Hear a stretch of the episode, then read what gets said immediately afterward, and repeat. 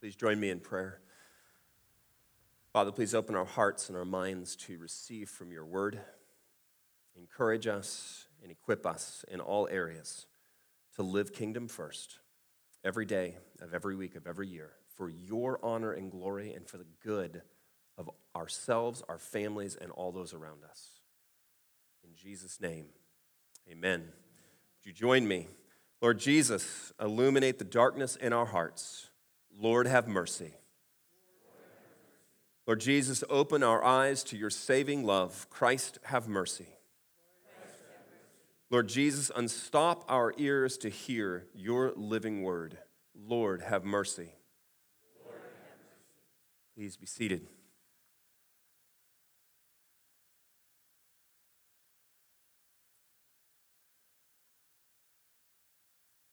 Back in 1985, when I was 12 years old, I began playing Super Mario Brothers. It was a new game at that point, came out in 1985. And a friend and I, named Randy Raymond, we played that game night, day, every day, as often as we possibly could in order to beat the game. And we did all 32 levels we defeated of Super Mario Brothers.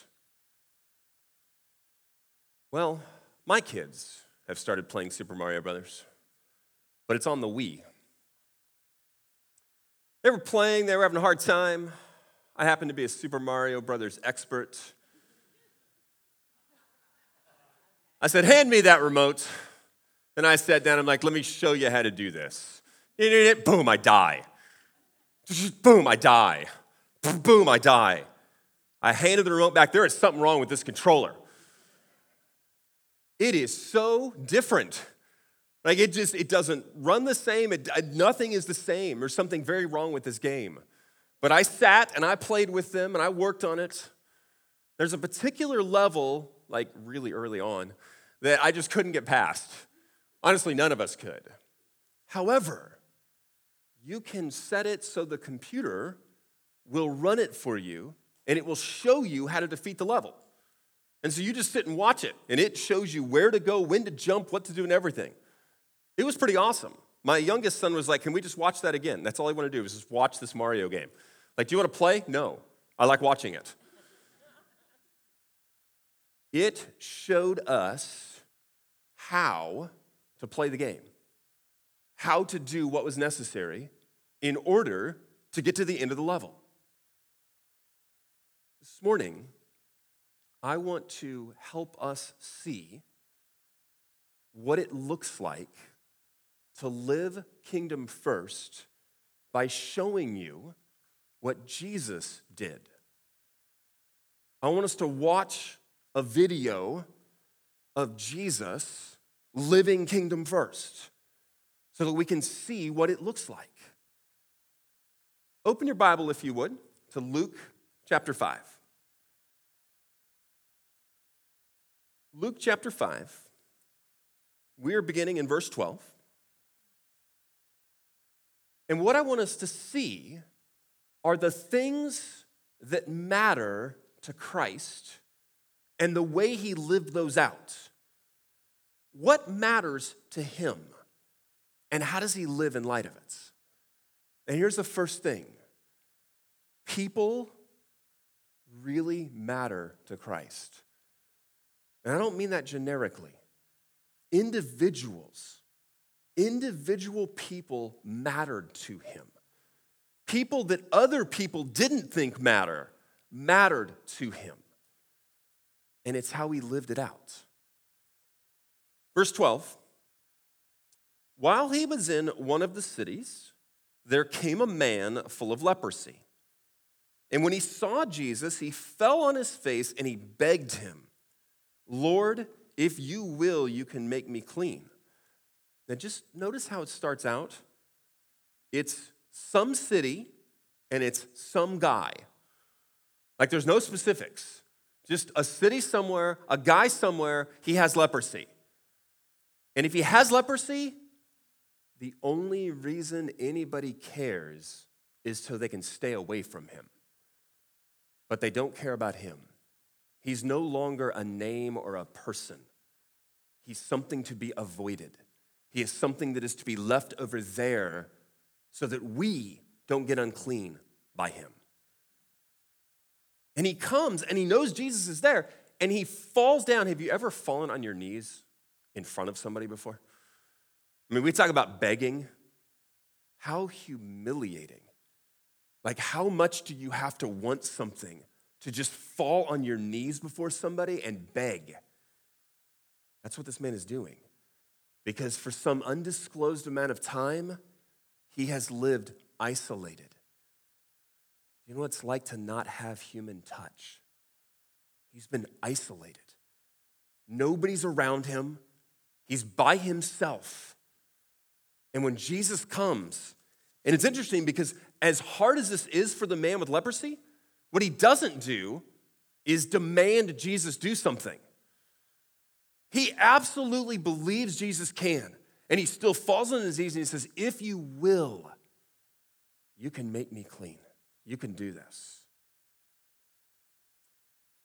Jesus stretched out his hand and touched him, saying, I will be clean. And immediately the leprosy left him. Jesus does something completely unnecessary. There's a miracle where a man comes to Jesus and talks about his servant being sick, and Jesus says, Go, your servant's being healed. Um, he doesn't touch the guy, he's nowhere near the guy, but he heals him with a word because the touch is completely unnecessary.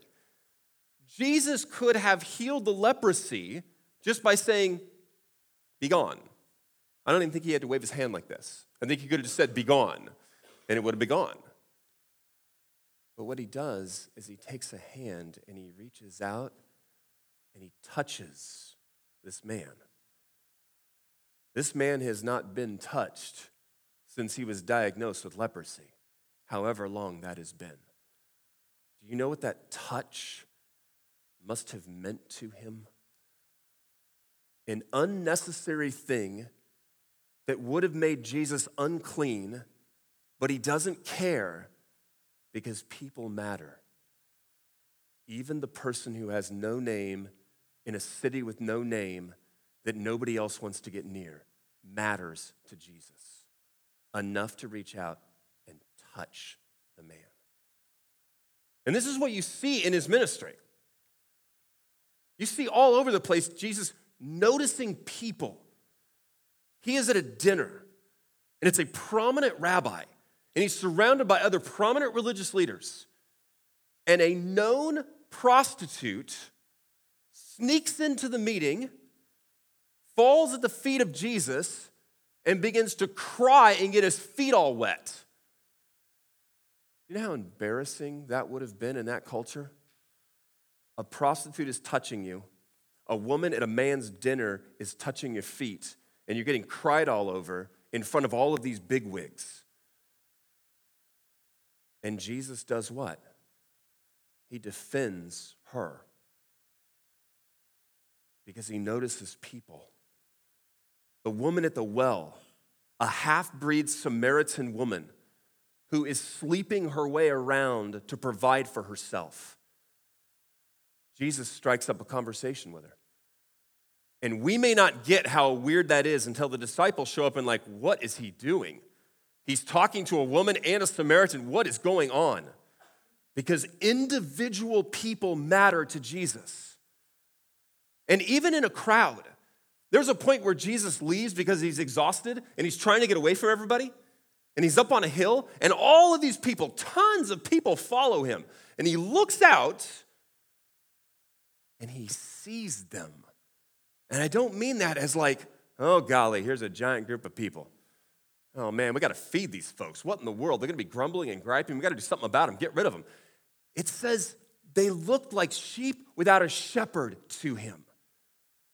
That takes insight, that takes paying attention. Like when he saw those people, it wasn't just a group of people, it was sheep without a shepherd that needed something, and he wanted to give it to them.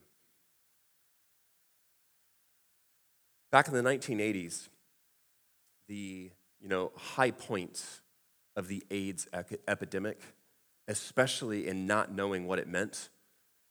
In the 80s, if you got AIDS, it was a death sentence. That's what everybody thought. And we didn't really understand, or at least the common person didn't understand how it was transmitted. You got AIDS, nobody wanted to touch you, they didn't want to be near you, they didn't want to hug you. They were having problems trying to figure out how to take care of kids who were being dropped off at hospitals because they were so afraid of getting transmitted from the kid to anybody around them. Much like leprosy, AIDS people were not being touched or hugged or cared for. And it was so bad that there were homes trying to be built for people or at least rented. Landlords wouldn't rent space. Eventually, when you would get space rented, they had to hide what they were doing. There was a place called Grandma's House in Washington. And Grandma's House, at one point, they got it established. It was for children of AIDS, with AIDS, 24 hour care. When it was discovered what they were doing, they couldn't get the telephone company to come out and hook up a line because the people hooking it up didn't want to go into the home because there were all these kids with AIDS in the home. They were outcasts. In 1989, a motorcade surrounded by security came down this little street to grandma's house. And Barbara Bush got out. And neighbors they were describing as going, Is that? That, that is. And she walked into this home and she went to the kids' play area and she got down on the ground and started playing with these kids who had AIDS. There was a child in one room who had been asleep, and they walked in, they were showing her around, and this kid began to, and they went and they picked the kid up, and the kid was fussing. And according to the lady who was working there, Barbara Bush said, You need to step aside and give me that child. I'm going to show you what a grandmother can do. And she took this baby and just patted and soothed this child. Knowing that the first lady was coming, they got permission to invite a group of men, all AIDS men, to come in and at least meet her in the home.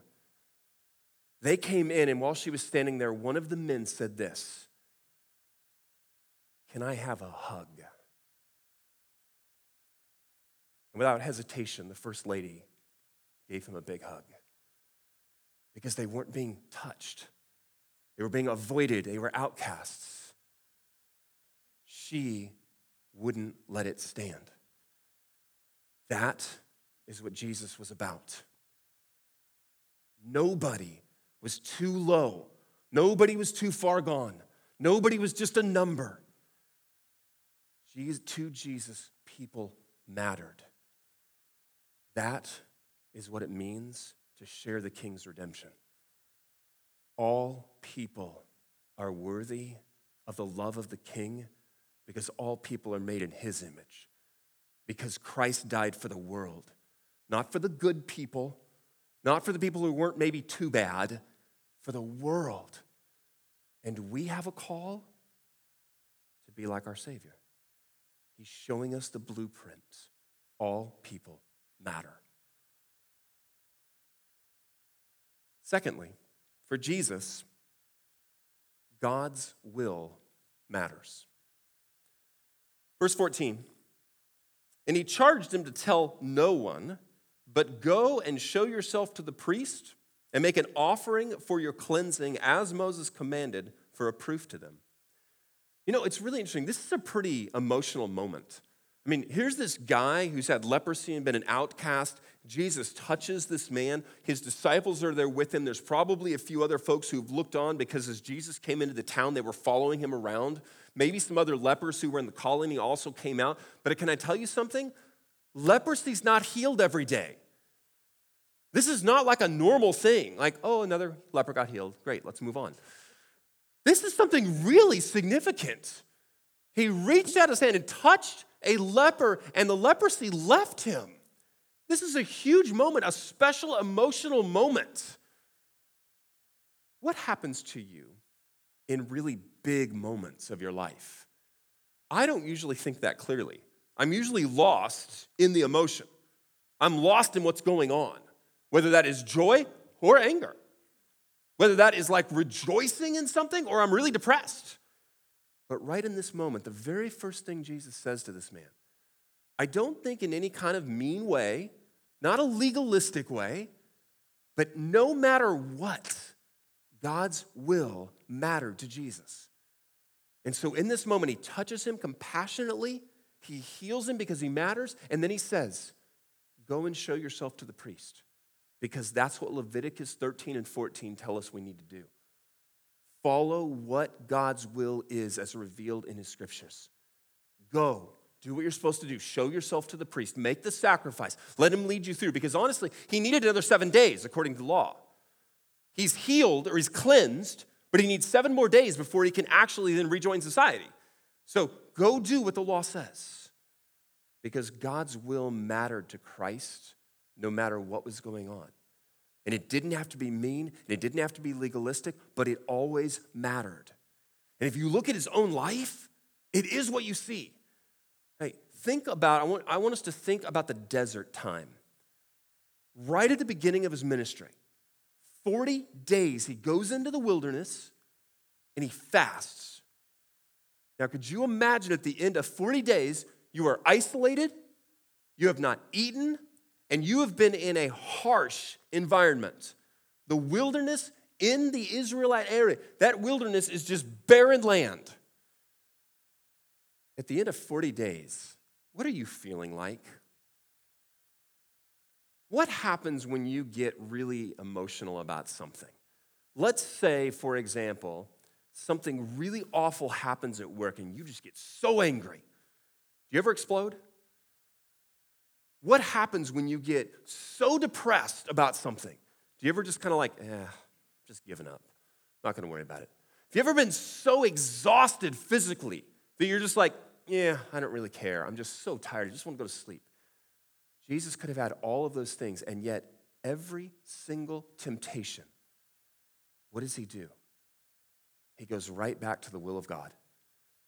No matter how tired, how exhausted, no matter how much he hasn't eaten, no matter where he's been, no matter how isolated he's been, he still keeps going back to God's will and going, but God says. Because the will of God meant so much to him. And you can see it throughout his ministry. He's always going back to it. The garden. I mean, he knows in the garden, right before he's going to go to the cross, he knows what's happening. Like he knows how bad it's going to be. And he's in the garden going, please let this cup pass. And how does it end? Nevertheless, thy will be done. Because he was always looking for the will of God. I want to brag for a moment on my five year old because I pick on him a lot. It's just so easy to do. I, I want to brag on him. Um, my five year old is in dance, which some of you know because I talked about one of his recitals that he had. Recently I picked him up from dance and I'm standing outside the door. The door opens up, all these kids are coming out. There's like 10 boys in this class, they're all five and six. And as the boys are all coming out, the, uh, the instructor has got a bowl full of lollipops. What kid doesn't want a lollipop? And he's handing them out to every kid. And as he gets to Killian, he hands it out there, and Killian looks at it and he goes, I can't have that. Uh, my mom doesn't let me have lollipops. And I'm standing right there and I'm like, oh my goodness. I don't know if I could have done that. I mean, just think about the situation. He just spent an hour doing dance, and I mean, these boys are, they are moving all over the place. They are exhausted and tired by the end of this thing. He's got 10 other boys that are with him. He's got the instructor who's saying, Here's a lollipop for you. There's any number of reasons he could have taken that thing. And he could have taken it and just hidden it eaten it later. He doesn't. He goes, No, my mom doesn't let me have lollipops. Why? I guarantee you it's not because he's worried about getting in trouble. This kid gets in trouble all the time. Half the time it's on purpose, I'm pretty sure. It's because he cares about his mom. He really does. I mean, he is, in the best sense of the word, he is a mama's boy. Um, when mom's not around, he's like, wait, wait, what game can we play when mom's here? Wait, where's mom at? And we need mom to come join us. Now, I'll tell you, I said, go ahead and take the lollipop because I'm such a good supporter of mom's rules. Jesus did the will of God all the time because he cared about his father. Because he always knew that his father had his best interest in mind. He always knew that what God was asking of him was the best possible course of action, no matter how hard it was. And if you ever want to just kind of compare hardness, hey, just think about it. There are times in our lives where following the will of God will not be easy. I'm not sure there's anything God calls us to that will ever compare to the garden. I'm not sure there's anything Jesus didn't go through that he can't say, Yes, you can do this. I did it. Come to me because his will is always the best path, even when it's hard. Jesus cared about God's will, always. And lastly, verse 15. But now, even more, the report about him went abroad. And right at the beginning, when Jesus said he charged them to tell no one, um, that is at least partly related to the fact that when people learn about all the crazy things that Jesus is doing, they start coming from all over the place. And it gets to the point where he can't even like enter a village. And so part of the don't tell anybody is I don't need that kind of publicity right now. That's not why I'm here. But if you read the other accounts, the guy went out and told people. And so here you go. But now, even more, the report about him went abroad, and great crowds gathered to hear him and to be healed of their infirmities. But, verse 16, and possibly the most important point in all of this is this verse. But he would withdraw to desolate places and pray. Time with the Father mattered to Jesus. And that probably sounds like a duh. I mean, like, when have you not heard that in Christianity? You need time with God. But I want us to think about this. Time with the Father mattered to Jesus. And it mattered a lot. Do you know there's a dozen different references throughout the Gospels where it talks about Jesus going away to pray or to be alone. I mean, a dozen. Do you know that before he calls the disciples, all 12 at once, he goes up on a mountain for an entire night and prays? Time with God mattered to Jesus. And, and there was never any excuse like, I just got so much to do, which is, by the way, exactly what some of my excuses become the urgent takes over the important, but not for Jesus. Now, here's the urgent for Jesus more and more people are coming to him. And you know what? They need help. They need to be taught, they need to be healed, they need demons cast out of them. I mean, they need help, and they're coming to him. If I am in his place, most likely, I'm probably scrapping time with God because I got ministry to do. I got to help all these people that are coming to me. I got the work of the Lord to do. And I'm scrapping the thing that isn't urgent. He never does this. Even when he makes the decision to feed all the people, do you know what he does afterwards? He still gets away to be with God. There may be moments where he says, This interrupts my time and I got to help this person or these people, but then right after that, he's off with God again. He was always finding time to be with God. It was that important. Now, think about what time with people does. And I don't mean just with anybody. What does time with your spouse do for you? Good time. What does time with your kids do for you? What does time with a good friend do for you?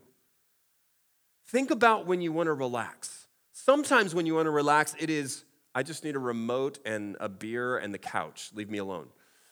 But sometimes it is, I want some friends to come over so we can hang out. And what are you doing? You're being strengthened, you're being revitalized, you're getting contact. Jesus understood the value of time with his Father to be strengthened and renewed, to get direction. I mean, that whole night he's praying about these 12 disciples, there's direction and guidance in that. But if we aren't taking the time, we're not getting the benefits. But, so let me give you a picture here. Anybody use Dropbox or iCloud or anything like that? Those, those services where your st- files are stored. Here's one of the things recently that I started doing with Dropbox. Because our Dropbox has now got so much on it that I use it locally. I don't want all of these files on my hard drive. So, what I've started doing is selective syncing.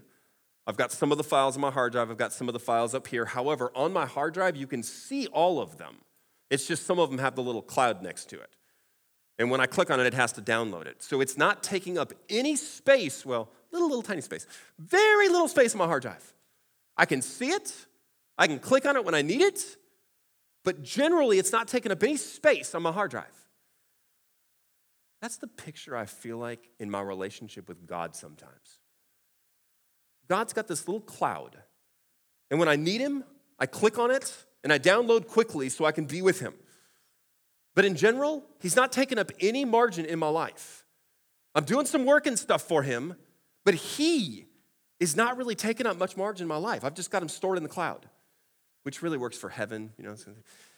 Got Him stored up there, and I'm just going to download Him when I when I need Him, when things are hard or when I feel guilty or something. That is not what I want my relationship to God to be. I want Him taking up a space on the hard drive of my life. Even though, you know what that means? Here's why I'm storing stuff up in the cloud because I got too much stuff. It won't all fit. Why has God not got a larger margin in our lives? Because He doesn't have space. We got too much other stuff on the hard drive of our lives. If you want God to have space in your life, it will mean you've got to upload some other stuff into the cloud and not have it right there. And that's hard to do, making those decisions. Now, I'll address one practical issue. Is kind of an admission, a little bit of a confession. I find it hard to spend time with God sometimes. after about a minute, I'm like, what now? Because maybe I'm less spiritual than the rest of you, but this is not my time with God. I sit down and go, Hey, Lord, how are you? And God goes, I'm doing well, Jason. How are you doing? I'm doing great. Can I tell you what happened? Sure, please, fill me in. And I let him know, and God says, Well, here's what I think about that. And um, let me tell you about what's going on in the universe. And he starts talking to me, and then we have this. That is not how my time with God goes. This is how my time with God goes. Are you ready? Listen.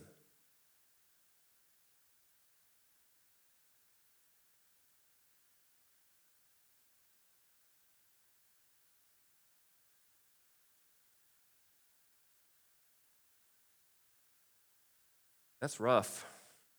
That's hard to spend 15 minutes. But I don't have the relationship to God that at least I've heard some people have where it's just this conversational thing. There's a lot of silence. There's a lot of walls looking at me and not God. Um, how? How do we spend this time? Right? Practically speaking, what do we do? I will tell you that your time with God can develop. You can learn how to spend that time. And I'm going to give you a couple practical tools right now. On the app. You can go to the Redemption app, and there's a thing called prayer. You can click on that thing called prayer, and there's a number of options under that. Okay, one of them is called the Daily Office. And, and what the Daily Office does is it takes you through a series of prayers, of listening, of reading scripture. Um, it, it helps you take that time and be with God by using His Word. There's something on the app um, called Sacred Space, um, and it, it's even more just about prayer. And what it does is it takes you through a series of exercises that helps you focus your mind on what to do while you're in that time. How do I connect with God? It trains you to connect with God. And part of that is also scripture. And it gives you a scripture and it tells you to read it, and it tells you how to read it, and it gives you direction. If you have struggled with spending time with God, I guarantee you 100% you are not alone. Probably every single person in this room who has wanted to spend time with God may have struggled with it at one time or another and may still struggle with it.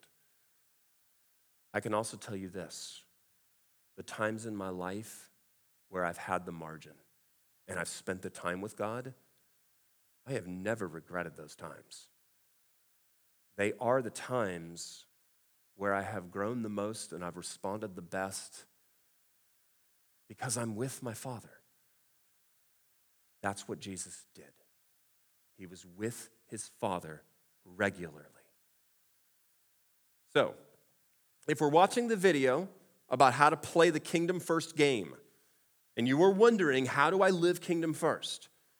Jesus, people mattered. He took the time to notice them, to minister to them, to reach out to them, and to love them. I was going to say time with God mattered, but then I realized I'd skip over one of them, and it would be the second one, the one that for some reason is just gone right out of my mind.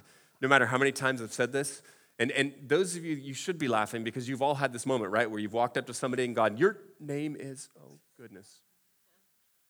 And then you're super embarrassed and you don't want to say it and you don't want to admit it. Yeah. Um, what's my second point? Thank you.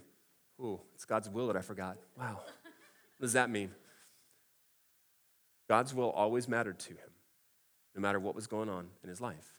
And time with God always mattered to him. Now, that's the picture. We watched the little Mario guy defeat the level. In fact, we watched it a couple different times. Then we pulled out the remote and we tried to do it. And do you know what happened? We utterly failed.